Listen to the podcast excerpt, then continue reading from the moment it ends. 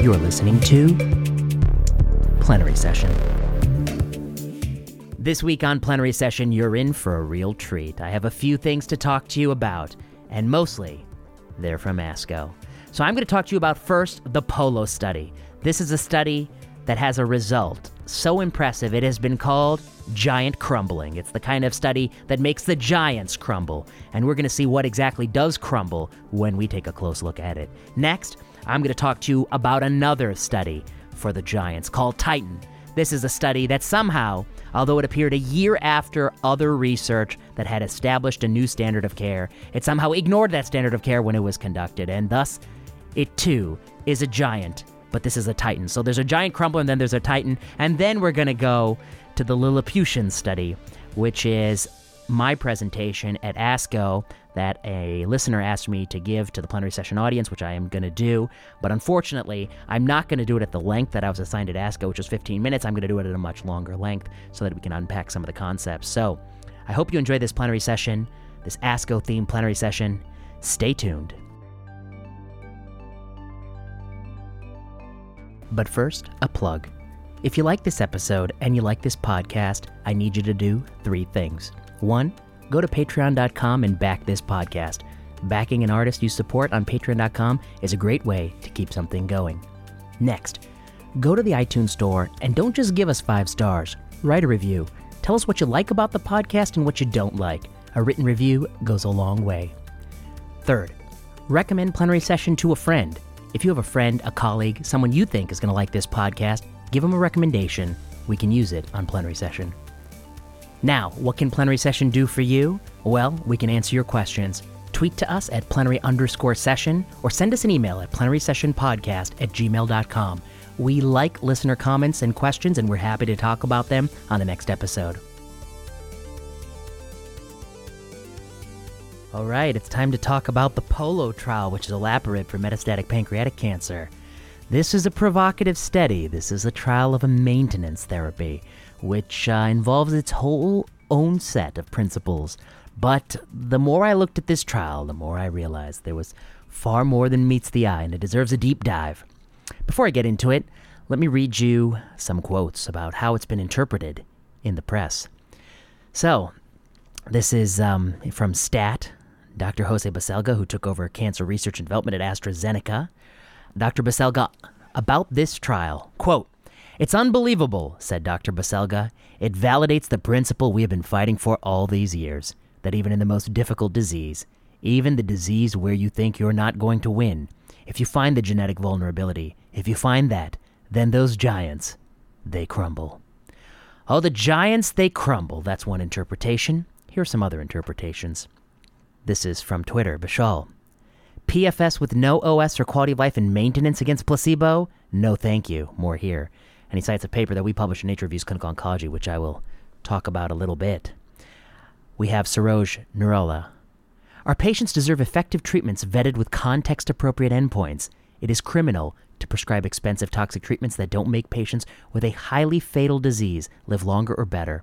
Are we encouraging plunder? Who are we helping?" And I think that's much more closer to the truth.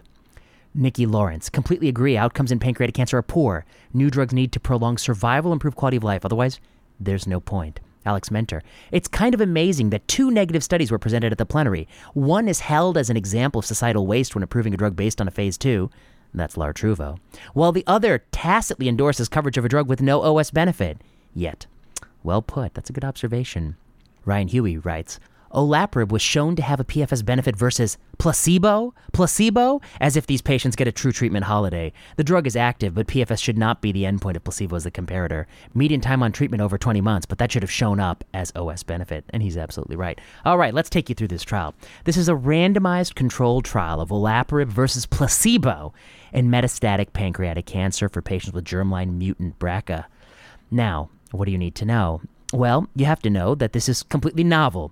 There has never been something called maintenance in pancreatic cancer, and that is for the unfortunate fact that the majority of patients likely progress on frontline treatment and thus require a quick second-line treatment if they're to receive a second-line treatment at all.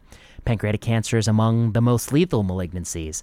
I think one thing that points in that direction is the FOLFIRINOX versus gemcitabine metastatic pancreatic cancer trial that appeared in the New England Journal of Medicine, where the median OS in the FOLFIRINOX group, which, you know, let's be honest, is a very select group of patients who can tolerate FOLFIRINOX, it was 11 months. That's quite sobering. So when you're talking about a trial population where people tend to have ECOG 0 and 1, who tend to be fit enough and able and motivated to enroll on a clinical trial, and you're talking about a median OS of 11 months, that's quite sobering. Now, of course, the maintenance Olaparib study, it's not the same population. It's likely a subset of that population, which we're going to come to, and it's likely the most favorable subset of that population, which we'll come to. So what do you need to know here?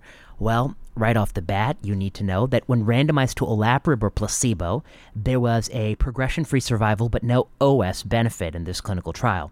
There was also no improvement in health-related quality of life. So that's no improvement in survival, no improvement in health-related quality of life when given Olaparib, a very costly, toxic drug, against placebo.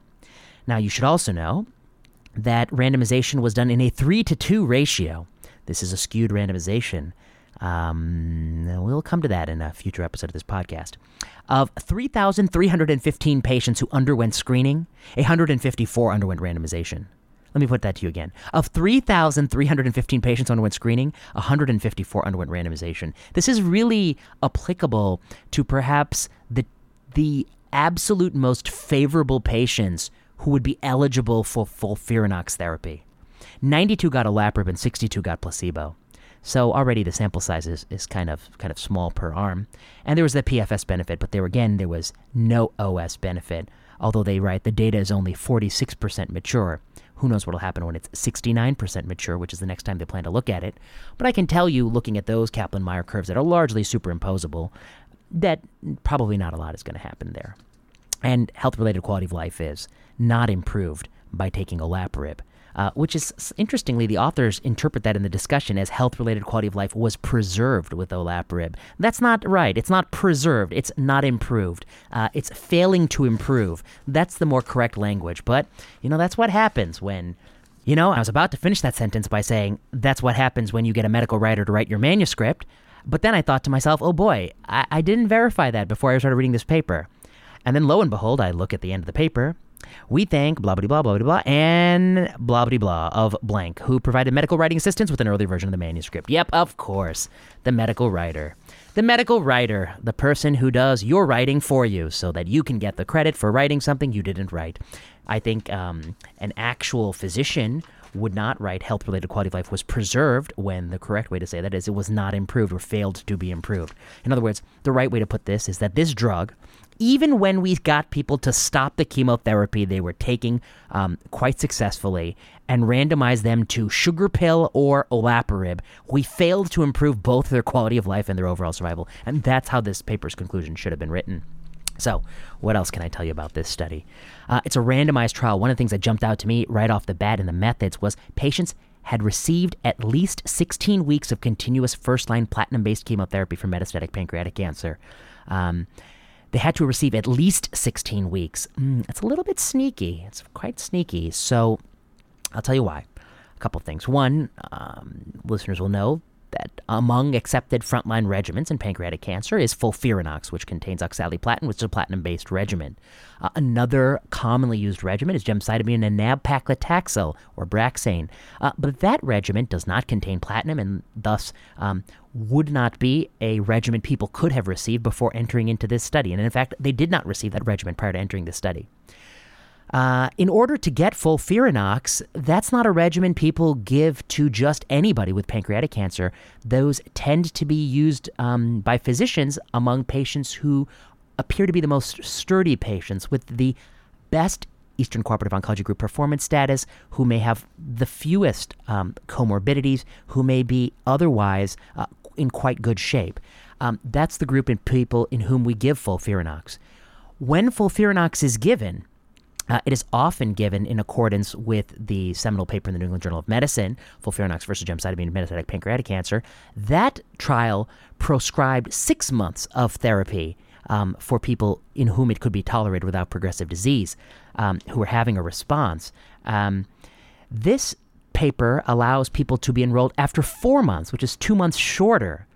And as I think I will come to a little bit later, what they're probably actually doing is they're taking many people who could have easily tolerated 2 additional months of FOLFIRINOX therapy and getting the doctor to stop giving them that therapy so they can come on this study. In fact, the median number of months of therapy you had when you enrolled in the study was 5. Additionally, in reality, in many practices, a lot of people continue therapy almost indefinitely. And we've all seen people getting 17, 18 months of therapy with pancreatic cancer who happen to be doing well without progressive disease and happen to be not having appreciable toxicity. So I think one question off the bat is whether or not it is even appropriate to enroll people who've only gotten 4 months of FOLFIRINOX when per prior protocols, they should have at least gotten 6. In actual practice, maybe they'd have gotten even more. And here the median, of course, is 5. The next thing that jumps out at me, because progression-free survival is the thing people are going to hang their hat on, we should know that, of course, they're assessing for progression-free survival every 8 weeks, for 40 weeks, and every 12 weeks until progression. If you want to find differences, the easiest way to find difference is to use surrogate endpoints and then keep testing for those surrogate endpoints over and over and over again until differences accrue. One thing jumped out at me in the results. Among patients with measurable disease at baseline, the complete response rate assessed by blinded independent central review was 23% in the olaparib group and 12% in the placebo group. That's interesting. 23% response rate from olaparib and 12% in placebo. 12% response rate with sugar pill for people with measurable disease at baseline. How's that possible? In prior analyses by Tannock and colleagues looking at placebo-controlling arms of randomized controlled trials, we know as a general rule, the response rate of using RECIST 1.1 and placebo-controlled arms ranges between 2 and 7% with an average, I think, about 2.4, but this is all from memory. I haven't looked at that in a long time. I would say that 12% response rate on placebo is a bit high, but why do they have that in this trial? I think it's a clue. I think what it's actually telling you is that you're enrolling people who have just been getting FOLFIRINOX. After 4 months, when you stop their FOLFIRINOX, you can put them on this study when probably in reality you would have continued it. And that there's a fraction of those people who that chemotherapy was active and doing a good job of shrinking the cancer, in which that chemotherapy is still exerting some activity down the road such that they're continuing to respond to the chemo they gotten many, many weeks prior, even though they're now only getting sugar pill. So in fact, probably a group of people on this clinical trial in the placebo arm would surely have had deepening tumor response had you continued them on FOLFIRINOX, probably even higher than the 12%. So I think that makes this placebo-controlled part of this trial quite problematic. The next thing that jumped out at me in the results, when you look at that overall survival curve, you see 2 curves that, I printed mine in black and white, and if I didn't see the labels on the end of the curve, I couldn't tell you which one's which. I don't know which is the treatment, which is the control arm, because they're that kind of superimposed. Hazard ratio 0.91, confidence interval 0.6 to 1.5, huge confidence interval crossing 1. The median overall survival in this study is, of course, 18 months. So, I try to think to myself, and of course, there's no difference between placebo and placebo and olaparib here, because olaparib doesn't improve overall survival in this trial. So I try to think to myself, to get FOLFIRINOX up front, we're already talking about a select group of patients with pancreatic cancer. Now all these patients are ascertained for germline BRCA status, and there's some subgroup that's there. And then there's a group of patients who, after 4 months of therapy, they do not have progressive disease on FOLFIRINOX. And they're also doing well enough that their doctor is comfortable by saying, look, okay, we're going to stop the chemotherapy and randomize you to olaparib or placebo. Maybe they have some side effect from oxali, maybe not. This group of people is put on a drug that doesn't improve survival, and the control arm participants live 18 months. So, can you estimate what fraction of the FOLFIRINOX patients that would be at the outset? And of course, this is very speculative, but if you look at that FOLFIRINOX survival curve, I told you the median was 11 months. And there's a point on the curve, maybe at around the 20th percentile or so, maybe a little bit lower, maybe a little bit higher. It's actually maybe 15th percentile. The 15th percentile, best 15th percentile, lived 18 months or more. What percentile of FOLFIRINOX patients had a median survival of 18 months. You see what I'm saying?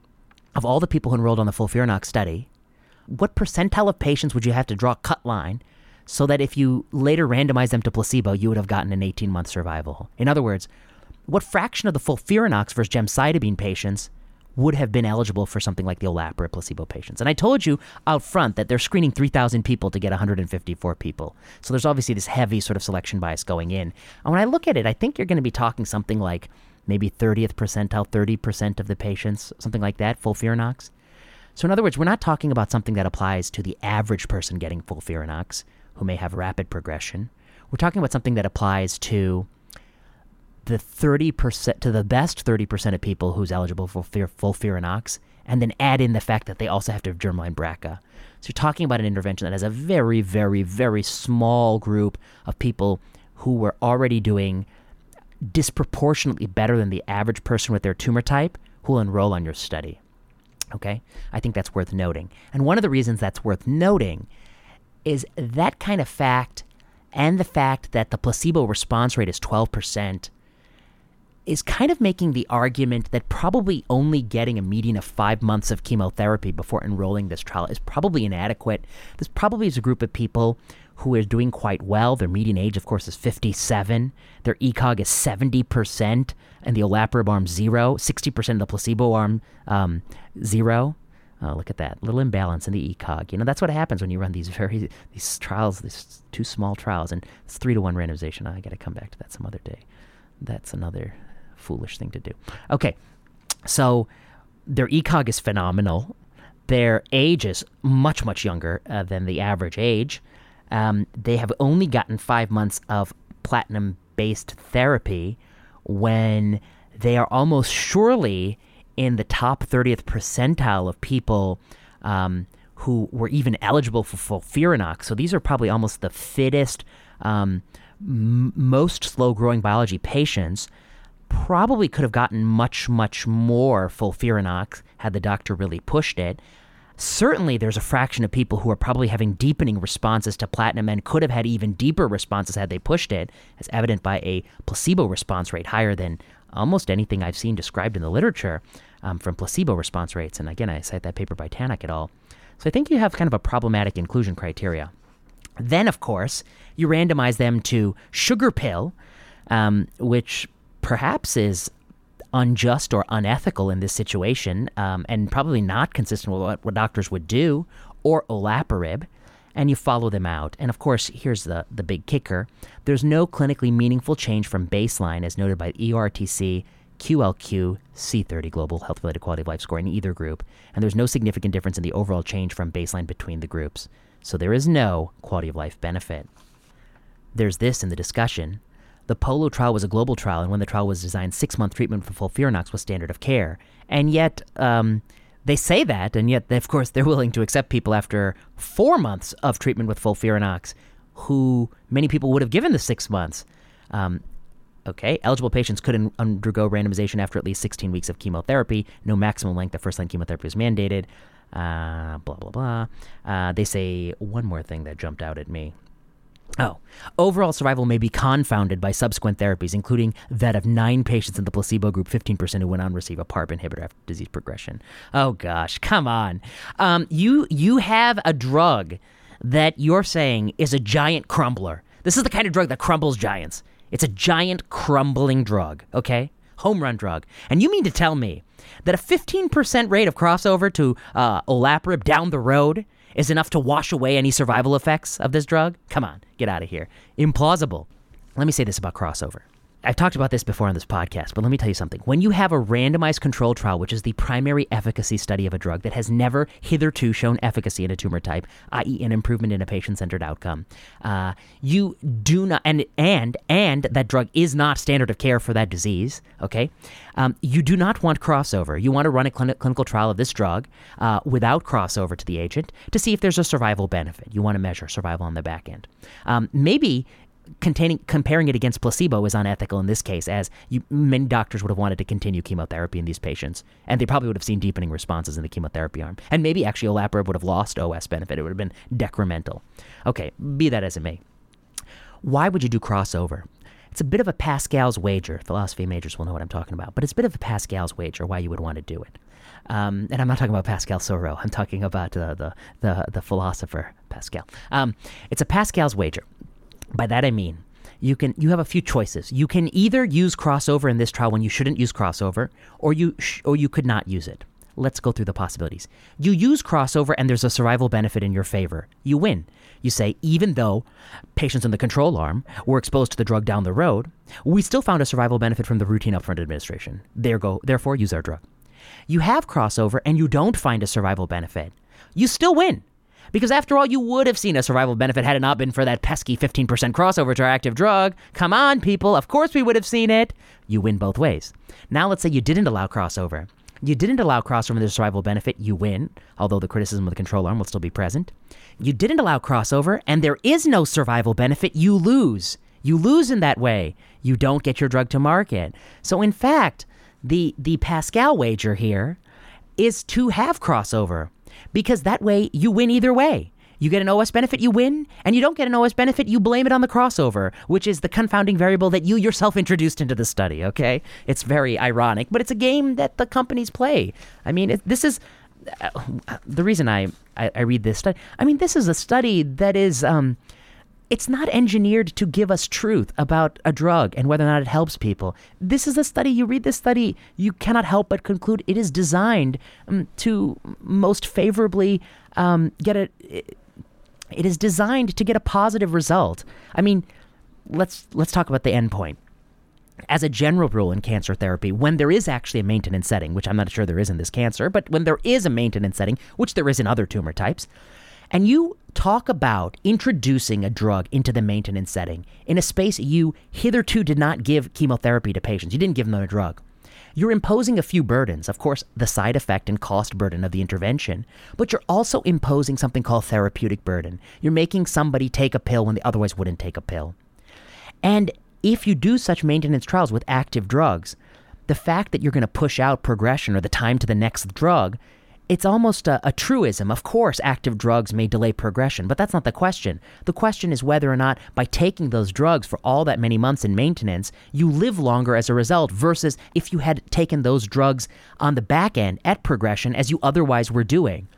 All maintenance or continuation trials of therapy must use overall survival as the primary endpoint. Here's how Bishal and I say it in our Nature Reviews clinical oncology paper. We write, when a fixed course of therapy is extended, patients are subjected to greater biological and financial toxicity and an increased therapeutic burden, and we must ask whether PFS benefit justifies these harms. Unsurprisingly, as a general rule, continuation of active anti-cancer therapy slows disease progression and can improve PFS if the sample size is large enough. However, if these benefits do not ultimately yield OS gains, the strategy would result in additional toxicity and cost to the patient and society, and no real benefit. Indeed, in oncology, the precedent is to not prolong therapy that does not increase lifespan. We only use 4 to 6 cycles of chemo to treat small cell lung cancer because the PFS advantage that is associated with extended chemotherapy does not translate to an OS benefit. In addition, the use of serum levels of CA125 to guide systemic retreatment of ovarian cancer is universally condemned, as this approach increases the duration of chemotherapy without extending survival. And yet, this principle is not extended to trials like this. This is a maintenance trial. The only acceptable endpoint is OS. By doing this, are you going to improve OS? But, you know, of course, the more you look at the study, you wonder if this is really a maintenance trial. This is a trial of people who are responding to platinum treatment, who are abruptly, perhaps inappropriately, halted on that platinum treatment, in whom, despite that halt, continue to have deepening response in 12% of placebo group patients, who probably should have gotten more platinum, who are getting Olaparib instead, which is still unable to improve their overall survival. And that's not due to crossover. Crossover is, of course, the confounding variable built in by the authors so that they can never lose. Well, not built in by the authors, built in by the sponsors. The author, of course, is the medical writer who is credited at the end of the paper. That's the author, of course. So, I don't know. What are my takeaway points here? I mean, I guess the first thing that has to be said is giant crumbler. This is not. I mean, I don't know. Reasonable people may disagree on the use of language, but I think most of us say we have a drug that will crumble the giant that your tumor is. I say, oh boy, you're going to crumble it. Well, how much longer does the drug let me live? Oh, it doesn't improve survival at all. What? That doesn't sound like a giant crumbler to me. So I think that's probably an incorrect statement. I think the statement about plunder, is actually correct. This is a way to engineer market share where one didn't exist. It is criminal to prescribe expensive toxic treatments that don't make patients with a highly fatal disease live longer or live better. Are we encouraging plunder? I think he's right. That's it. Dr. Eisenhower writes, "It makes me feel both depressed and frustrated that this type of hyperbolic statement is made about the results like those of Polo trial. I don't know how the argument about X over obscuring OS gains can be regurgitated as a reflex excuse." A cult-like belief at work here. And I think she's right. It's a calculated move to introduce crossover, to not prohibit crossover in subsequent lines of therapy so that the authors can excuse whatever result they get. Where to start? Is this practice changing? No. Do I think long-term follow-up will change the survival outcome? No. It's almost, at first I thought that maybe an OS benefit later might change my mind, but now you really do worry that this is actually inferior to probably continuing platinum therapy in those patients, at least as proscribed in the original FOLFIRINOX study. We're not even talking about what people are actually doing in practice, but at least the protocol is 6 months, as this allowed people at 4 months, and certainly got people with a median of 5 months, who probably would have gotten a lot more, because this is probably the absolute best 30th percentile of people enrolling on that study. Not practice changing, problematic endpoint, creating maintenance where maintenance didn't exist, shouldn't lead to drug approval, 3:2 randomizations, sample size too small for my likings, manipulated trial, says nothing useful, doesn't help people, furthers a company's product. If you work in the industry, this is kind of genius, and if you care about patients, it's kind of criminal. It's that simple. I think the solutions here are, of course, I want to highlight, of course we should try to understand these trials, but I don't see how you can look at trials like this and continue to believe that allowing the design, conduct, interpretation, writing, dissemination of clinical studies solely to the industry is a logical way to do this. I think the design and conduct has to shift to impartial groups. People need to think about trials critically. Design like this is deeply problematic. Human beings are participating in research that doesn't really further important clinical questions. So I don't like it. I don't like Polo.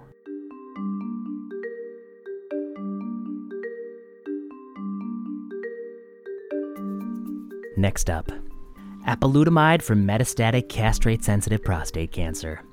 The Titan investigators. Doesn't get bigger than Titans. First we had giant crumblers, and now we have Titans. 'Tis the age of giants, and we are merely the Lilliputians. So, I just want to start with the number one point about Titan. We thank blah blah blah blah blah blah and Dr. blah blah blah of Parexel for editorial assistance with an earlier version of the manuscript.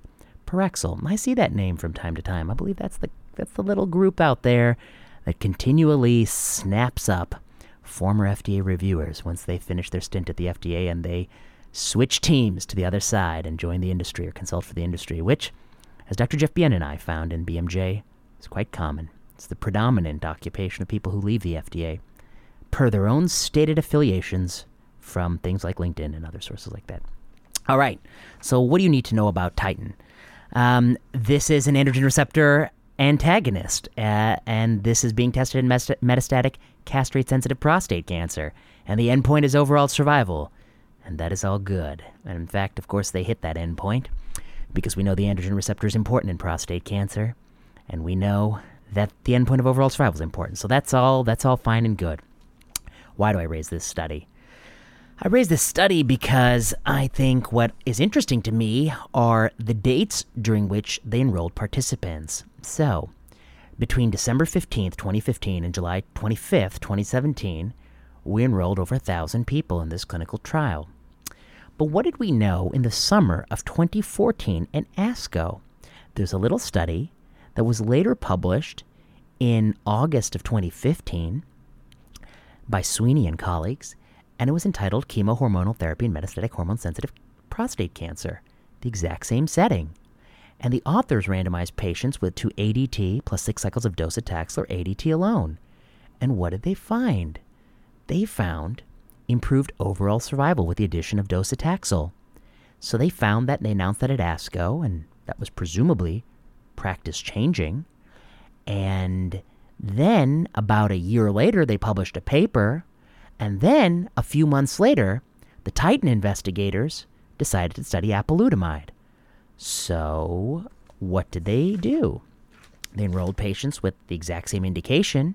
And of course, they were aware of the CHAARTED study, so surely they took that into account.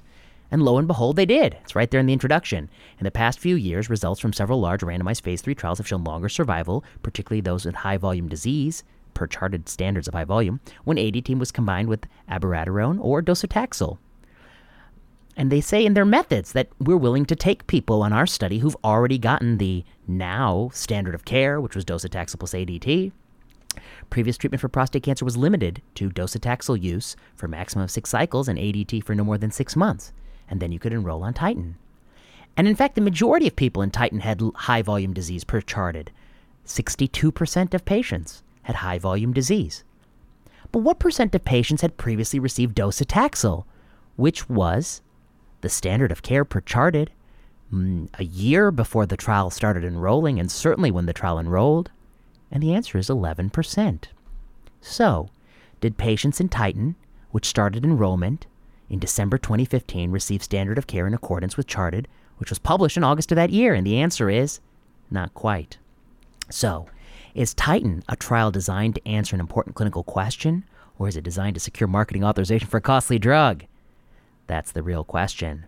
Now, the authors tried to explain this in the discussion, where they write, for example, although all the patients acknowledge the survival benefit of docetaxel during informed consent, and here I have to take a little aside. Oh, they acknowledged it, did it? So you're saying that the investigators sat the patient down and said, look, before you participate in this study, there's something you must know. You could get docetaxel, and then you could still come into this study. And you know that docetaxel improves overall survival by a fairly substantive amount, particularly in people with high-volume disease, as you have. And then you could still enroll on this study, and you would potentially could get an even greater benefit from the novel agent. Would you want to do that? Or would you want to turn down an established, proven therapy that's known to improve overall survival and just say no and join this study, even though you could do that and still join this study? Now, you sure you want to do that? Oh, you really think they had that kind of conversation? Interesting. Okay. Despite the fact that they acknowledged it, and what they mean by acknowledged is it probably was in some fine print and some voluminous documentation that nobody really reads. I say probably, I don't know for sure. Only 10.7% had received docetaxel therapy before trial enrollment. This probably reflects perceived patient fitness for docetaxel. Oh, get out of here. Come on. I mean, when you say things in your manuscript, writers for Parexel, I mean, the people who actually wrote the paper, come on. Don't think the audience who reads these papers is like grossly unable to see through clearly incorrect statements. Come on. So in other words, what you're saying is people didn't think these participants were fit enough for docetaxel.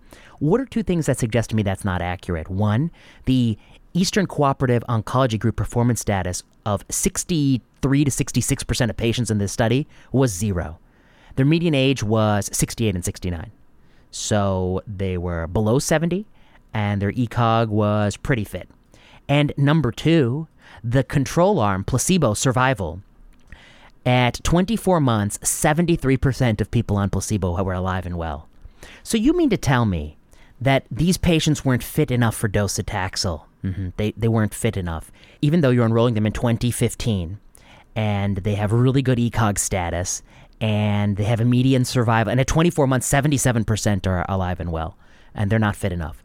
In contrast, Ian Tannock and colleagues in the New England Journal of Medicine in Tax 327, they enrolled patients between the years 2000 and 2004. And they enrolled patients of the exact same median age, 68, 69. 20% of the patients they enrolled were over the age of 75.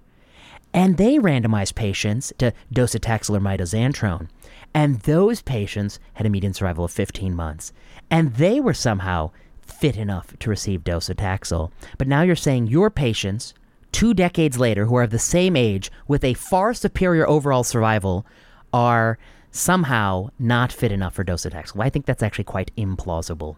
So in other words, I think they are fit enough for docetaxel. Many of them should have received docetaxel, and that would have been in accordance with CHAARTED. And I do not believe that they possibly could have had an adequate informed consent that told them they still could have done that and then gone on to this trial, and then they chose not to do that. I find that to be kind of baffling. And then the other figure that I would draw your attention to is the subgroup analysis on page 8 of the manuscript, subgroup analysis in overall survival that looks at prior docetaxel use. It has, oh, look at that. Where's my interaction coefficient? Well, it visually appears to be that prior docetaxel use identified a subgroup of patients for whom there is no additional benefit of apalutamide, and that is kind of supported by ENZAMET, the accompanying study with enzalutamide, where the authors, to their credit, gave a whole lot more early docetaxel and did a whole lot better there. And they also have a subgroup analysis of overall survival figure 2 of ENZAMET, where they actually do report the interaction coefficient of 0.04, which would be a significant p-value for interaction. So in other words, early docetaxel in that study is significantly associated with failing to find a benefit of androgen receptor blockade in this setting. And here it strongly looks to be as if that's the case. So what's the takeaway of Titan? Well, Titan and giant crumbling have a lot in common. When you want to win a clinical trial and you want to really get a costly, expensive novel drug to market, and you know your medical writer is going to help you smooth out the message downstream, you can spend your time concocting whatever trial design you want that is assuredly give you the outcome you need.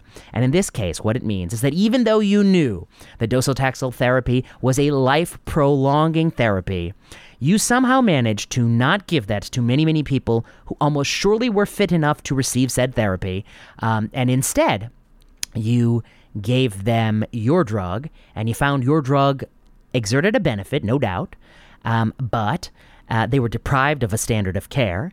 And when you looked in subgroup analysis for the group of people in whom that standard of care was actually given, you find that that subgroup looks like they really are having a different effect from your agent, suggesting that perhaps your agent has no additional benefit to the standard of care when you actually start enrolling patients. I think that's problematic. I think it's a very problematic trial. I think both Polo, as we talked about, and Titan are problematic studies. I think they are not really answering important clinical questions. I think the ENZAMET trial is, much better done. I mean, just much better done. They actually did, allow people to get early docetaxel. The question, of course, facing ENZAMET is that it looks like ENZAMET is being driven by the people with low-volume disease who probably were the ones who were not getting the docetaxel because people didn't think there was that benefit of docetaxel of the low-volume disease. But, that interaction really wasn't absolutely clear and CHAARTED, and maybe they do actually benefit in the low-volume setting because there appeared to be no real interaction by volume and CHAARTED, although the statistical significance was met in one group and not the other. So one wonders a little bit about an ENZAMET, that if people hadn't backed off docetaxel in low volume, if Enza would have had that same benefit. But that's another question to ponder. And then Chris Sweeney and colleagues say there's more information there. And so I'm going to let the enzalutamide study go. The apalutamide study, I think, is clearly, who are they kidding? Come on. They have such low rates of prior docetaxel use. It's really quite ridiculous. I think the real question is, who is reviewing these studies in these journals? Who is allowing these studies to be printed and nobody commenting on these sort of very obvious pitfalls? I think we have a very problematic scenario in oncology. All right. On that positive note, we're going to turn to my presentation from ASCO.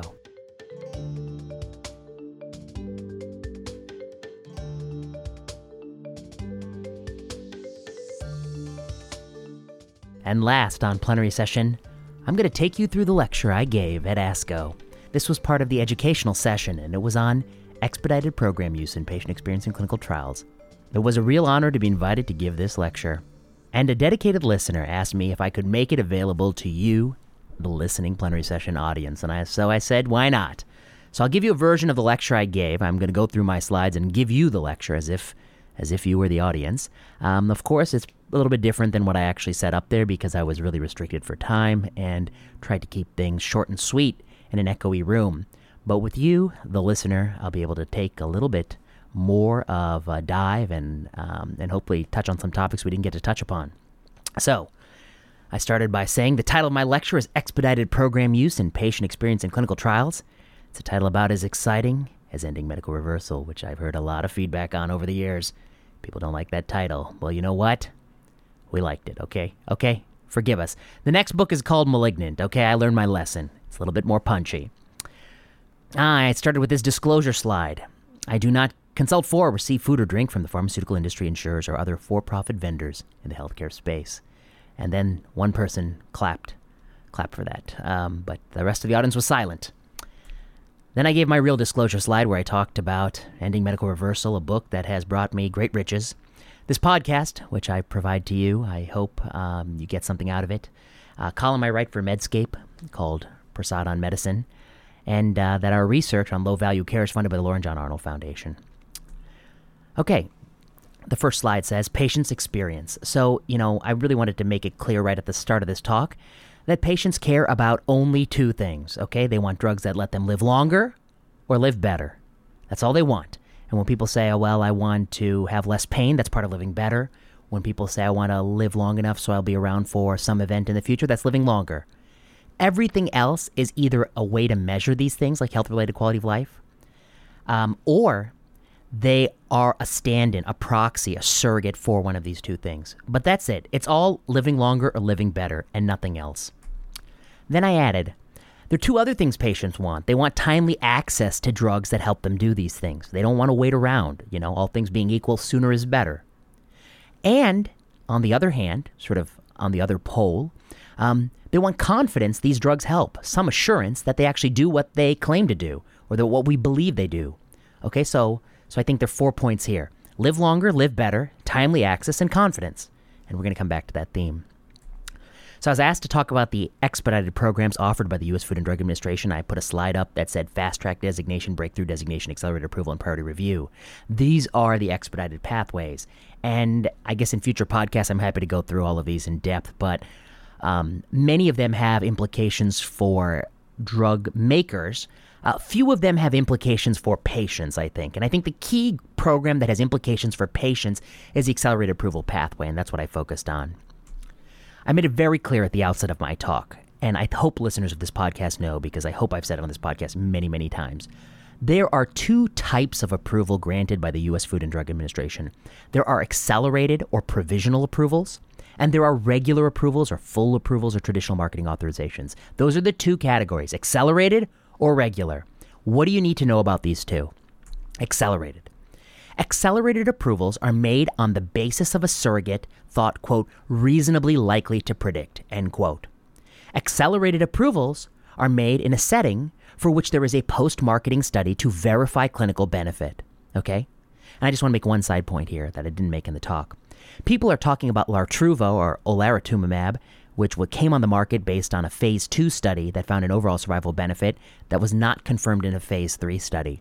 And they said this is how accelerated approval should work. A drug that seemed promising got access to the market, but then upon further review was withdrawn from the market when it actually didn't help people. I would add there's one asterisk there.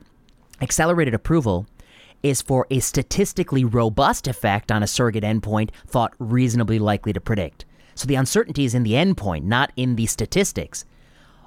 Lartruvo was based on a solid endpoint, a certain endpoint, survival, but the trial was not designed or powered to comment on survival. The statistical side of it was the uncertain side. That's not what accelerated approval is about. If you want to make accelerated approval about an uncertain statistical plan and a robust endpoint, you have really expanded accelerated approval in a way it was not intended for, in a way that my reading of the statutory language does not permit, in a way that is being promoted by Friends of Cancer Research in a white paper, promoted by other people who want to bring products to market. But I think that's a mistake, and it's actually a very bad thing. We can talk about the limitations of having a statistically robust effect on a surrogate endpoint, as I will in this lecture. But when you start talking about having an uncertain effect on a hard endpoint, you really entered a whole new arena. And I think this is something that we could talk about at length. But it's probably a way in which you will have a lot of false leads. Okay, what's regular approval? Regular approval is granted for drugs that help patients live longer or live better, or an established surrogate for one of these things. Established is in quotes. That's in the FDA's language. No further efficacy data is typically required for regular approvals. Once they're on the market, they can be rescinded for further information around safety, but they will almost never be rescinded based on confirmatory studies that fail to confirm benefit on more important clinical endpoints, which is living longer and living better. What does the landscape of all cancer drug approvals look like? So I cited the paper by Chul Kim and I in Mayo Clinic Proceedings in 2016. We looked at 83 oncologic indications over 5 years, and we found about a third were accelerated approval and 2/3 were regular approval. And this breakdown more or less holds true across different periods of time at the U.S. Food and Drug Administration's Oncology Drug Products Division. Among these approvals, 2/3 of them were surrogate endpoints. So all of the accelerated approvals and about half of the regular approvals. So 2/3 were surrogate endpoints and about 1/3 was overall survival, patient reported outcomes, or quality of life. So again, 1/3 accelerated, 2/3 regular, 2/3 surrogate, and 1/3 overall survival, patient reported outcomes, or quality of life. Okay, that's the breakdown. And then finally, if you were accelerated approval, you were invariably approved based on a surrogate, with the exception of Lartruvo, which is a whole nother can of worms. And that surrogate was mostly response rate. If you were a regular approval and you were approved based on a surrogate, which is true for about half of regular approvals, it was a mix of response rate and progression-free survival. And if you were a regular approval and you were approved based on a clinical endpoint that actually matters to patients, it was overall survival, patient-reported outcomes, or quality of life. Okay, it's just that simple. So that's the landscape. Then I took a little aside to do a bit of teaching there at ASCO, which is always difficult when you have only 15 minutes. Side note. I didn't say this in lecture, but side note. It is a mistake to have 15-minute lectures at these presentations, okay? I understand that there are many, many people who would like to speak at said lecture. I believe that merely liking to speak is no reason that people should listen to you speak. You should be able to give a good and convincing talk, which in my experience is true for just a tiny fraction of people who get up on a stage. So I would rather take the time and give more time to people who are speaking clearly, concisely, factually, and informatively, and less time to people who are giving muddled, mumbling, incoherent, illogical, unsound, or hyped presentations. Okay, so that's what I want to see at these national meetings. I think you have to screen the speakers just like you screen abstracts for both the content of the speech and the quality of the lecture. People are coming to hear a lecture. They don't want to hear something delivered that is read off a transcript. They don't want to hear something that's given boringly. And the last thing I'd say, and the reason I say all this is because by virtue of the fact that there are many, many people speaking, often of varying levels of quality, people are relegated to giving very, very short talks. Now, giving a short talk is fine when you use the vernacular that everyone is using, when you say things that everyone else is saying. Reiterating that in a concise way is very much fine. But when you're trying to educate somebody about a concept and change the way they think about a topic, you cannot do that in 15 minutes. You need a long period of time. You need a series of lectures. You need to teach people concepts and then show them how those concepts are relevant to what they're thinking about. Okay, back to my talk here. My rantorial is over. Okay, so then the next slide here, I say, how do you judge a surrogate endpoint? And I show the paper that I did with some colleagues from the NCI in 2015. It's one of the last times I did most of the work by my... No, it's one of the last times that I took a lead in writing a paper. And it's called The Strength of Association Between Surrogate Endpoints and Survival in Oncology. It was published in JAMA Internal Medicine in 2015. This was the first of now 2 umbrella meta-analyses that look at every single surrogate validation study in the entire biomedical literature. The more recent and more comprehensive study is by Alison Haslam and colleagues in the European Journal of Cancer. What do you need to know?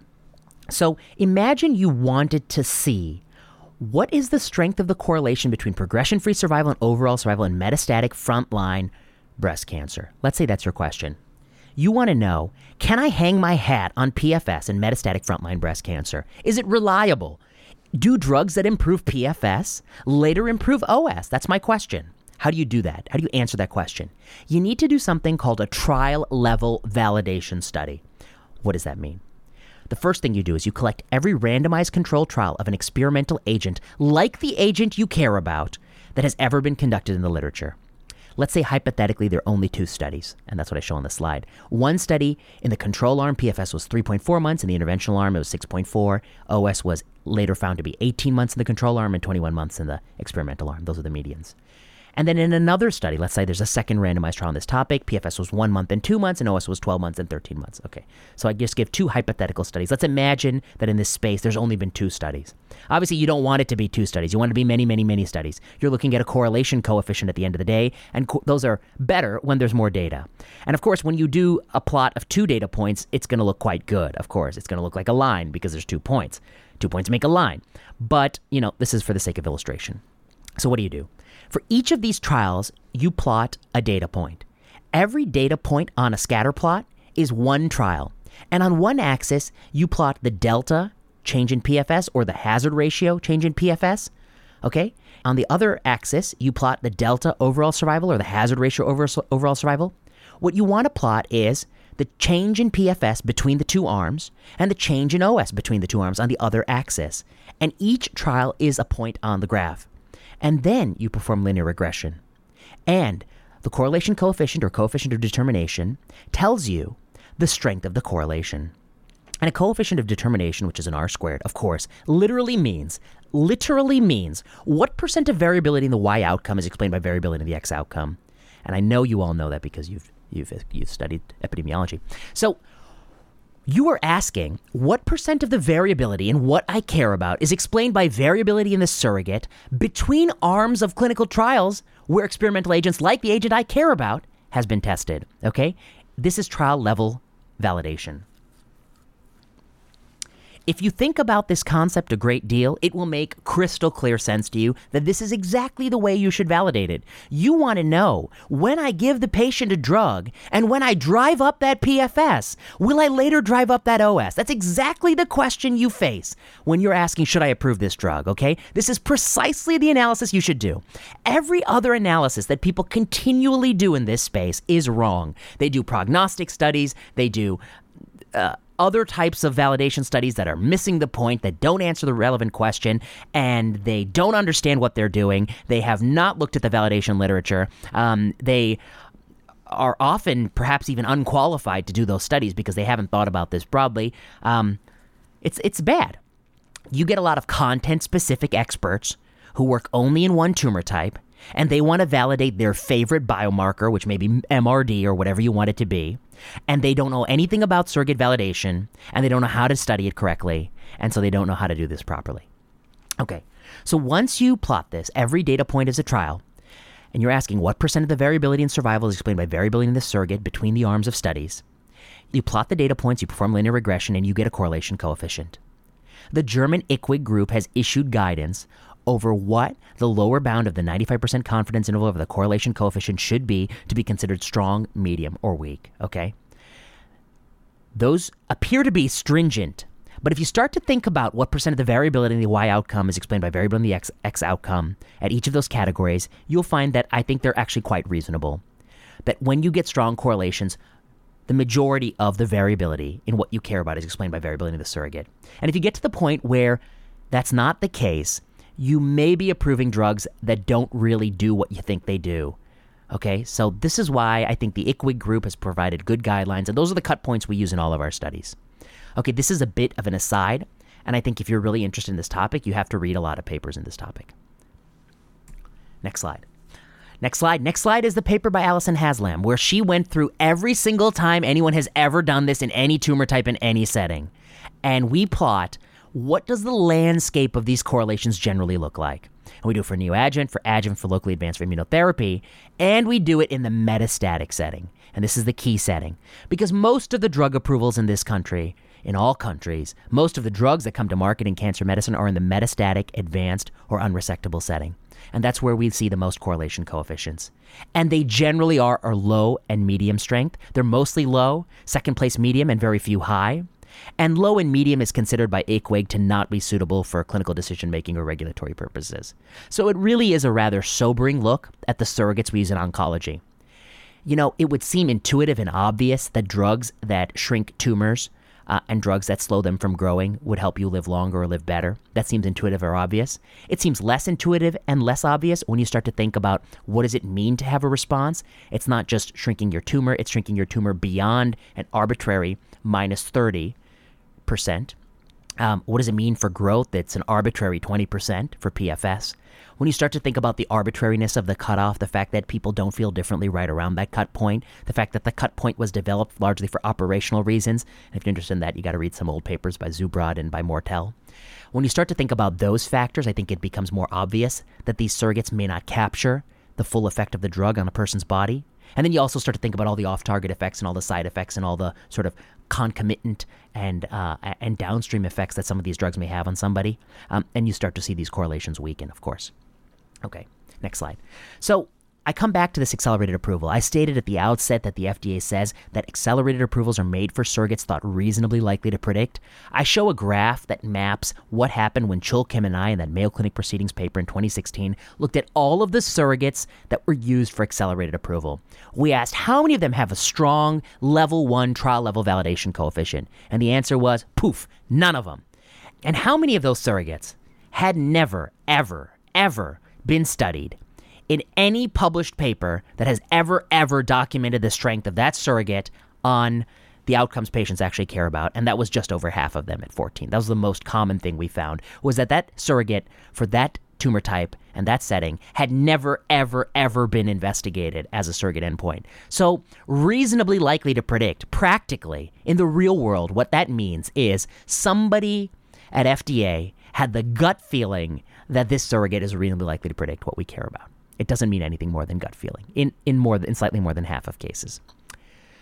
And I actually think reasonable people can disagree on as to whether or not that's good enough, because the statutory language is quite vague. So I think that's actually, that's not the end of the world. We'll come back to what might make that the end of the world in a little bit. But that in and of itself, that's not the worst thing. Next slide. Next slide is a little gotcha slide. It's a bit of a gotcha. A few years ago, I was on Twitter and I saw somebody tweeted out a slide that an FDA statistician had posted at a workshop. And I captured that with a screen grab, because that's what you do when you see good information. And here's what that FDA slide said, which I showed to the audience. For regular approval, now let's talk about regular approval, to use a surrogate endpoint that is considered quote-unquote, no, the slide doesn't say that, but for regular approval, we'd say that surrogate endpoints have to be established, quote, established. What does that mean? And then this is what the slide says, quote, trial-level surrogacy is needed, high association, example R-squared 0.8, between treatment effect based on surrogate endpoint and treatment effect based on clinical benefit endpoint. It also says, trial-level association derived from a model using survival experience among responders irrespective of treatment is not adequate. Wow, I couldn't have said it better myself, and that's what I was trying to teach you in that first part, that you need trial-level surrogacy between arms, experimental and control, where each randomized control trial provides one data point, looking at a high association between treatment effect based on the surrogate and treatment effect based on clinical benefit. That's exactly what I said. And they're using a cutoff in here in the example that's not too far from what IQWiG says, so it's quite good. So I like this slide. So FDA is saying that when you do a level 1 trial level validation study and have a high correlation coefficient, that means established, more or less. That's how I interpret this slide. Next. So I say, what did Chul Kim and I find in the 2016 paper when we looked at all the regular approvals made on the basis of a surrogate? We should find that all of them are trial-level validation studies with strong correlation coefficients. And I show a graph where that's what we find. But of course, I had fictionalized this graph because that's not what we really find. What we find is just 3 out of 30 regular approvals have such a strong correlation coefficient. And 11 out of 30, there is no published study documenting the strength of that surrogate in that tumor type and setting ever in the biomedical literature. So in other words, we suggest quite strongly in this paper that the FDA is not consistent with their own stated guidance of when they will give a regular approval based on a surrogate endpoint. In a plurality of cases, they are giving regular approvals based on surrogate endpoints when that surrogate has never been studied in a published paper in the entire biomedical literature to see how much of the treatment effect it captures, the treatment effect on the surrogate, how much treatment effect it captures. In other words, the plurality of the surrogates used for regular approval are unvalidated. And that cannot be the case if the standard is, quote unquote, established. So like I said, I think reasonable people can disagree what, quote, reasonably likely to predict means. But I don't think reasonable people can agree that quote-unquote established means never been studied. Established cannot mean never been studied. I'm no expert in English language, but I would say that 99% of human beings would say that when somebody says, oh, that's established, you'd say, oh, wow, that's established. And then say, what do you mean by established? Oh, it's never been studied.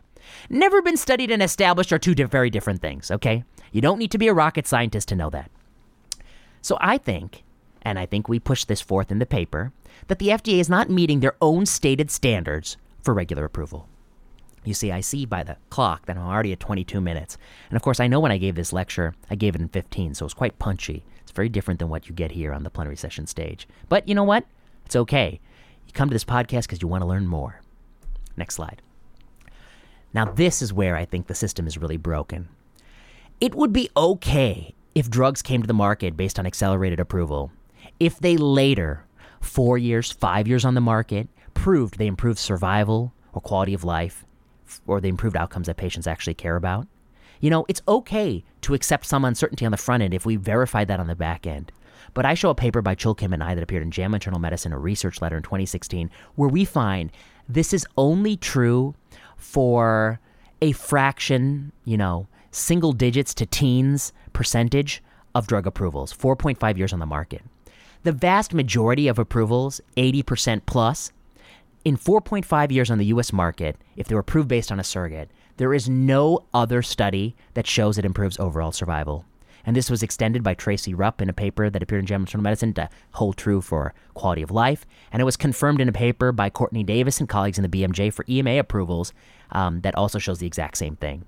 So when you approve drugs based on a surrogate, and you're in this sort of bargain that, yes, in exchange for some speed, we're going to have some back-end requirement to show that these drugs actually improve the outcomes people care about, what you find is about 5 years on the market, they're not doing that. They're not holding up that back-end commitment. Next slide. Bishal, you know, you got to love Bishal. He's been a guest on this podcast before. JAMA Internal Medicine just this week, he took this another step. He looked at the drugs that were granted accelerated approval, and then according to the FDA, they quote-unquote confirmed clinical benefit. And what Bishal finds is that 20% of the time, they're quote confirming clinical benefit based on a surrogate outcome that is the exact same surrogate as in the pre-approval trial. Another 18% of the time, they're confirming benefit based on a surrogate outcome that's different than the pre-approval trial. And only 16% of the time do they confirm benefit based on the clinical outcome, like survival or quality of life. This is ridiculous. You're letting drugs come to market based on uncertain endpoints. And then later you're saying, well, they've shown they have clinical benefit in confirmatory studies, but you're accepting the exact same uncertain endpoints. How does that make sense? That makes no sense at all. Zeke Emanuel in the editorial says this makes no sense at all and this should be done away with. Richard Lehman in the other editorial says this makes no sense at all. This is depriving patients of information they need to make decisions as to whether or not these drugs are right for them. So this is a breach of trust. This is a breach of the social contract. Next slide. Patients' experience. I come back to my points. Patients want two things. They want drugs that let them live longer, and they want drugs that let them live better. And what we find is that this is probably true for less than 50% of all cancer drugs at any point in the life cycle of cancer drug products. That's not that good. Patients want timely access to these drugs, and they want confidence these drugs help. Those are my other 2 points. I'm going to come to timely access in the final segment of this talk. But when we come to confidence these drugs help, I think we have to admit the fact that we live with massive uncertainty. We live with massive uncertainty as to whether or not these drugs actually let us live longer or live better lives. That uncertainty is even greater when you think about how these drugs are used in the real world in slightly different ways, and certainly in different groups of people than they were studied in clinical trials. So when you ask the question of, you know, if I'm a patient coming in with cancer in a clinic in Montana, and I am being prescribed a drug that was approved by the FDA 4 years ago, you know, on average, do I have strong confidence this drug will help me live a longer or live a better life? And I think we'll have to admit that, no, there's massive uncertainty there, and that uncertainty is not going to get better over time, as we see in the papers by Bishal, the paper by Chul Kim and I, and the paper by Courtney Davis. Finally, we see regular approvals being made on surrogates that appear to contradict stated guidance that are given for surrogates that not only are not established, they don't have high trial-level validation coefficients, they have never even been studied in the biomedical literature. That is simply not good enough. Next slide. Next slide is a picture of Portland, Oregon, because right around in the actual talk, I was at about the 10-minute mark at this time, and I like to show people a picture of Portland, Oregon to let them relax, let them think, let them take these in. As I said, the 15-minute talk rule, these short talks, is very foolish. It doesn't really allow you to take somebody who's coming in there with such strong preconceived notions the opposite direction, because they've never been exposed to this message. They've only been exposed to the message that is being promulgated by KOLs in the industry, which is really the dominant message of our field, that surrogate endpoints are wonderful, that response rate drugs are magical, that that you don't want to slow drugs to market, that innovation is fueled by surrogacy, that randomized control trials are foolish and misguided, and we can go to real-world data and just look at response rates, and we're going to be able to solve everything. So that's the marinade of oncology, and we're trying to, you're trying to shift someone's thinking on this topic. Okay, back to my slides. Want timely access to these drugs. This is the next thing I come to. I show a slide by the Accelerated Approval Program taken from the FDA websites where they say, the use of a surrogate endpoint can considerably shorten the time required prior to receiving FDA approval. Boom. All in yellow. And then the next slide I say, it's one thing to say considerably. It's another thing to try to measure what that time savings is. And it had never been studied. It had never been studied until Emerson Chen decided to study it. And if you want to get a deep dive into this, you can listen to the bonus episode of this podcast a few episodes ago, where Emerson Chen came on this podcast and explained how he did it. This is papers called Estimation of Study Time Reduction Using Surrogate Endpoints Rather Than Overall Survival in Oncology Clinical Trials. It's published in JAMA Internal Medicine. It is a meta-regression kind of paper. I don't want to go through everything in it because it's quite technical. And I just want to hit you with a punchline. The punchline is that we find over a 7.3-year drug development time horizon, which is the median of medians in the preclinical drug development period, we find an 11-month reduction in time to bring a drug to market by using a surrogate endpoint, which is a 12% reduction in time. So it's 12% speed. That's not bad. That's not nothing. It's not 0%. It's also not 80%. I think we need to also say it's not 80%. It's 12%. And what's the trade-off? What do you get in exchange for that 12%? Well, you get to the market faster. Oh, but you also get a whole heap load of uncertainty as to whether or not drugs help people live longer or live better, which turns out to be the thing they actually care about. So you get a heap load of uncertainty, but you get some speed. So why do we do this study? We do this study because we seek to quantify things that people speak to only in vague terms. That's called science. That's why you study things. You try to quantify something that people say probably is true, but they don't know for sure, and they certainly never measured it. And that's a very valuable thing to do. The other thing I'd say, somebody says, well, this is good, 12%, that'll bring drugs to market faster. I say, hold on a second. They say something like, in an alternative world where overall survival was more often the de facto endpoint, we'd be waiting 12% more. That's not so good. I'd say, hold on just a second there. If you really wanted to have the thought experiment of what would happen in an alternative world, you got to do a few things more than what we do in this study. What you really are asking is, in an alternative world where 2/3 of drug approvals are not based on surrogate endpoints, but perhaps 2/3 are based on overall survival, quality of life, and surrogacies are used more limitedly, as I'll talk about a paper where we explain this concept in the future, what does the counterfactual world look like? So we know what our world looks like today. We know what this Emerson Chen paper says, which is the average study time reduction in the current world. But what would a world look like where we actually force manufacturers to pursue endpoints that people care about a little bit more on the pre-end? It would look different in a number of ways. One, I think you would see changes throughout the drug development pipeline. Drugs that come to market merely on the basis of progression-free survival benefits in the absence of overall survival benefits would probably not lead to a slew of duplicative Me Too drugs in the pipelines of other companies. I think you would also see drug makers wouldn't study drugs in the exact same line of therapy. A drug like pertuzumab in Cleopatra wouldn't be studied in the frontline metastatic setting as its first trial. It'd probably be studied in the latter line of therapy. A drug like palbociclib, again, would probably be pursued more in a latter line of therapy. Why? Because a drug maker knows that in this alternative counterfactual world where OS is the de facto endpoint for drug approval, that they're going to have to show an OS benefit. And they know they don't want to wait around a long time for an OS benefit in a frontline untreated metastatic population. They got to do it in the latter line of therapy first. And so they may pursue it in a latter line of therapy first. And actually, paradoxically, in certain cases, it may actually be associated with sometimes savings in bringing the drug to market. And then the next question will be, what will it take to move the drug up to the frontline setting? And if you really want to think through this experiment, there's one good place to do it. It's going to be in a forthcoming book called Malignant. So we'll hold off there. Okay, last theme of the lecture. It's amazing to me that I actually did this in 15 minutes. One of the most vociferous, passionate, and very nearly constant complaints about the work we've done is that you can't do randomized trials for these agents that were approved based on response rate, largely in single-arm studies, for two reasons. One, these drugs are too potent. Would you, if you have a drug like Gleevec that's a home run, would you really randomize people to not getting Gleevec? Come on, get out of here. Two, we can't enroll enough patients. These are rare disease. Are you crazy? How are you going to get all those patients you need for a randomized trial? These are the two common objections. So I wanted to tackle them in this lecture. First thing I show is a paper by Emerson Chen that came out just last week called An Overview of Cancer Drugs Approved by the U.S. Food and Drug Administration Based on the Surrogate Endpoint of Response Rate. I just show one graphic that was taken from the supplement, and I show it alongside something from Gleevec that I really think hits this point hard. On the left, you see imatinib, and you see the complete hematologic response rate in the original phase 1 study in untreated CPCML, and that's a 98% CR rate. 98% CR rate, okay, imatinib. That's the home run. That's the transformational drug of the last 30 years. It's the best drug we've made in the last 30 years. There's no doubt about that. Next to it, I show a waterfall plot of the complete response rate of every other drug approved on the basis of response rate that Emerson has made.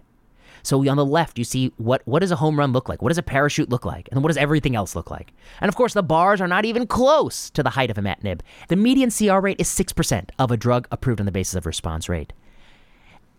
I think when you start talking about 6% CR rates, you can't really say those are drugs that are too potent to be studied in randomized fashion against best available standard of care. They are not that potent. Or you're talking about 98% CR rate that's very durable? Okay, now you're talking. 6% CR rate that may not be that durable? No, you're not talking that at all.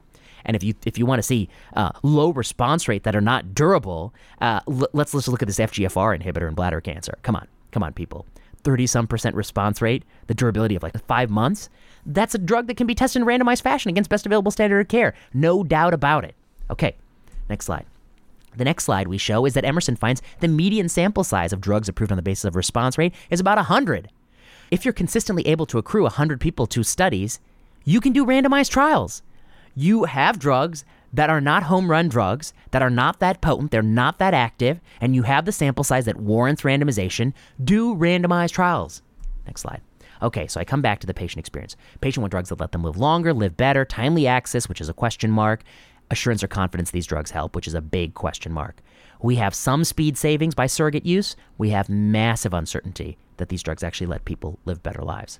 The last thing I say, I talk about a paper that Derek Tao, Sally Schott, and I did, which really talks about the spectrum of patients with cancer. I just like to say, imagine there's two people. There's Tom and there's Susie. Tom is the kind of person that he's willing to try any chemical compound. For him, bioplausibility is sufficient. Sooner drug approval is better for Tom. Uncertainty is A-OK. Tom has cancer. Tom is sick. Tom wants options. Tom doesn't really care about evidence. Tom just wants to have something he can try. Let's think about Susie. She's on the other end of the spectrum. Susie is meticulous. She wants more information. She methodically weighs the risks and benefits of treatment. She's okay with waiting 12% if that means more answers, more certainty to her. For her, uncertainty is unacceptable. She wants to be able to make life choices with some knowledge as to whether or not these drugs improve endpoints that she cares about. Okay, so that's Tom and that's Susie. I think most of us are a little bit Tom and a little bit Susie. We're somewhere on this spectrum of what people want. Next slide. So I say the bargain of accelerated approval was always that we can make both Tom and Susie happy. For Tom, you get accelerated approval. You get these drugs now. For drugs with statistically certain effects on endpoints thought reasonably likely to predict survival, you get access to chemical compounds. You may not have all the information up front. We don't know if they help you live a longer, better life, but you get that now. And for Susie, you get those post-marketing studies. You get that information later. Do the drugs help you live longer, better life? You get that later. So the bargain of accelerated approval was that Tom is happy and Susie is happy. She doesn't wait that much longer for information. But the way accelerated approval, the social contract is broken, is that Tom is very happy. But in the current regulatory environment, Susie is never happy. At 4.5 years of follow-up, the majority of cancer drugs approved on the basis of surrogate have not shown survival or quality of life benefits. Susie is waiting and waiting for some information as to what the magnitude of the benefit is and if it outweighs the toxicity and harms, but Susie never gets what she wants. She's deprived of that information, and so the contract of accelerated approval is fractured. It's broken. the FDA is converting the accelerated approval based on the exact same surrogate endpoint. How is that satisfying Susie? She's not happy. Tom is so unhappy that he helps lobby for the right to try bill. That turns out actually is not helping anyone and is further breaking the system. The pendulum of regulatory science is swinging towards the Toms. They're all Toms. Maybe if Tom wants to be really happy, he starts investing in, small biotech companies that are going to be bringing a drug to market based on uncontrolled studies. So then he'll be really, really happy. But Susie's not happy, and we've forgotten about Susie. And Susie's not the kind of person that joins up for industry-sponsored patient advocacy groups. Patient advocacy groups. The other part was irrelevant. Susie's not that kind of person. Susie doesn't go to the meetings and comes and testifies at the microphone. The Toms of the world are the ones who do that. This is the question that we face. There has not yet been a large-scale survey of all people in America who have cancer with questions worded in a way that are impartial to get the sense of what people actually want. But those of us who practice medicine, we know many, many Toms. We know many, many Susies. But I feel as if the narrative at a national level is distorted towards Toms and not Susies. Okay, bottom line it. Last couple slides. The bottom line is patients care about living longer, living better. We know that only maybe about a third of the time when drugs are approved. Mostly we use surrogate endpoints. Mostly they poorly correlate with what we really care about. These drugs seldom later improve what we really care about. Prescriptions are often validated by the same or other surrogates. These drugs are not parachutes. They don't have CR rates of 100% with durability. They have response rates of 30% with 5 months durability, as in this FGFR inhibitor in bladder cancer. That's not a parachute. The sample sizes are often adequate for randomized controlled trials. The speed saved is modest. In exchange for that modest speed savings, we accept massive uncertainty. We may benefit from that modest increase in speed, but we may also be approving many drugs that do not actually help people in America and the real world. We didn't mention at all during this talk that these drugs cost a fortune. And so I hate to say that I believe the current regulatory system favors the client, and the client is the industry. And the client may perhaps also be one end of the spectrum that is empowered and even funded by the industry to be quite vocal. But the current regulatory system neglects the other end of the spectrum. It neglects the Susies of the world, and it neglects the public, and it neglects the payers, and it neglects people who want to know with some confidence that cancer drugs, as they are used in America, make people better off. And that really is the key question of drug regulation. So solutions. I think regular approval should seldom be used for surrogate endpoints. The surrogate endpoints that really should be used for regular approval are established surrogates. I believe that the FDA is violating this standard. I believe accelerated approvals being used based on surrogates, that's okay. And we can have a reasonable disagreement about what reasonably likely to predict means. But we cannot have a reasonable disagreement that established means never been studied. That just can't be the case. That's illogical. Okay, so accelerated approvals, reasonably likely to predict, I'm okay with that, but they have to have post-marketing commitments that measure what people actually care about. They cannot be converted based on other surrogate endpoints. That makes no sense at all. Read the paper by Bishal and colleagues to learn more there. I believe randomization is underutilized. And in the lecture I actually said, which I think is true, the single greatest innovation in the 20th century in medicine was randomization. Why? Because biomedicine is a field that is steeped, that is marinated in modest to marginal effect sizes. And the only methodologic technique that consistently allows you to separate hope and hype and your wishful thinking and your and all of those natural human emotions from the truth in biomedicine when it comes to making an intervention that you think will make someone better off that at best has a modest to marginal effect size, the answer is randomization. It is the greatest invention of the 20th century, and it is underutilized, and there's a movement to further underutilize it. And the reason that movement exists is not because I think people are acting in good faith and thinking about what's best for patients. It's because the less you use randomization, the more you win. And the more you win, the more you profit. That's the real motivation here. You would not have this many drugs coming to market if you required randomized controlled trials showing benefits on survival, not because people wouldn't want to jump through those hoops, because some of these drugs probably don't achieve that endpoint. But that's the endpoint that matters. And it should be an achievable endpoint when you talk about severe life-limiting conditions, which I hope we've talked about in something that I have yet to record, which is the monologue for PARP inhibitors in pancreas cancer. Okay, last slide. Last slide says, look, I can't tell you it all here. If you want to learn more, read Surrogate Endpoints in Oncology. When are they acceptable for regulatory and clinical decisions, and are they currently overused, by the great Robert Kemp, Oxford medical student, and myself in the BMC Medicine. And stay tuned. January 2020, Malignant, How Bad Policy and Bad Education Work Against Cancer Patients. It's coming. And it's going to answer all of this and then some. all right, I'm happy to take questions. And then the questions came, and then the questions ended. So that was how the session went. This has been a 40-minute version of a 15-minute talk. I apologize to some degree for doing that to you. I could have tried to give it exactly as I gave it in the session. Maybe even simulated the echoey room that these sessions are given. But I decided not to. I decided to kind of take it a little bit longer, expand it a little bit. And the reason I do so is back to that point I keep hitting on, that, you know, if you tell people things they already know, then 15-minute quote-unquote educational sessions are educational. But if you actually want to educate somebody and take them through a concept and unpack trial-level validation, I probably didn't even unpack it enough in this lecture as I would have liked to, and as I do in the class that I teach, where I really, really unpack it, and I take people through, and I have people, you know, work through some with me.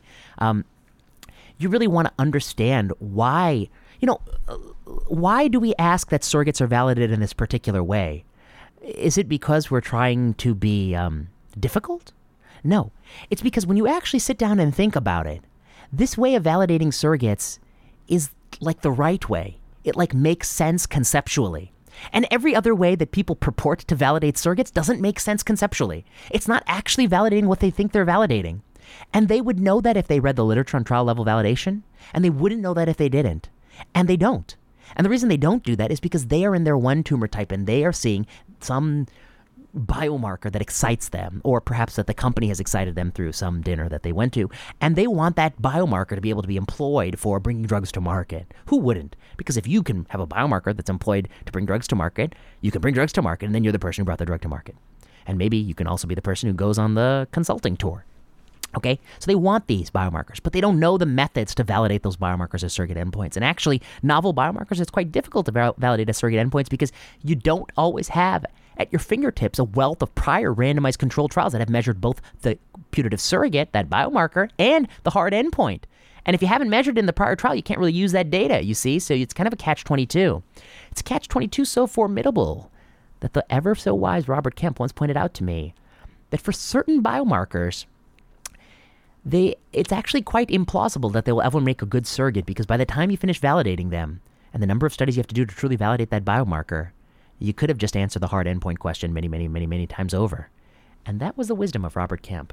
Well, all right, that's all for now on this lecture topic.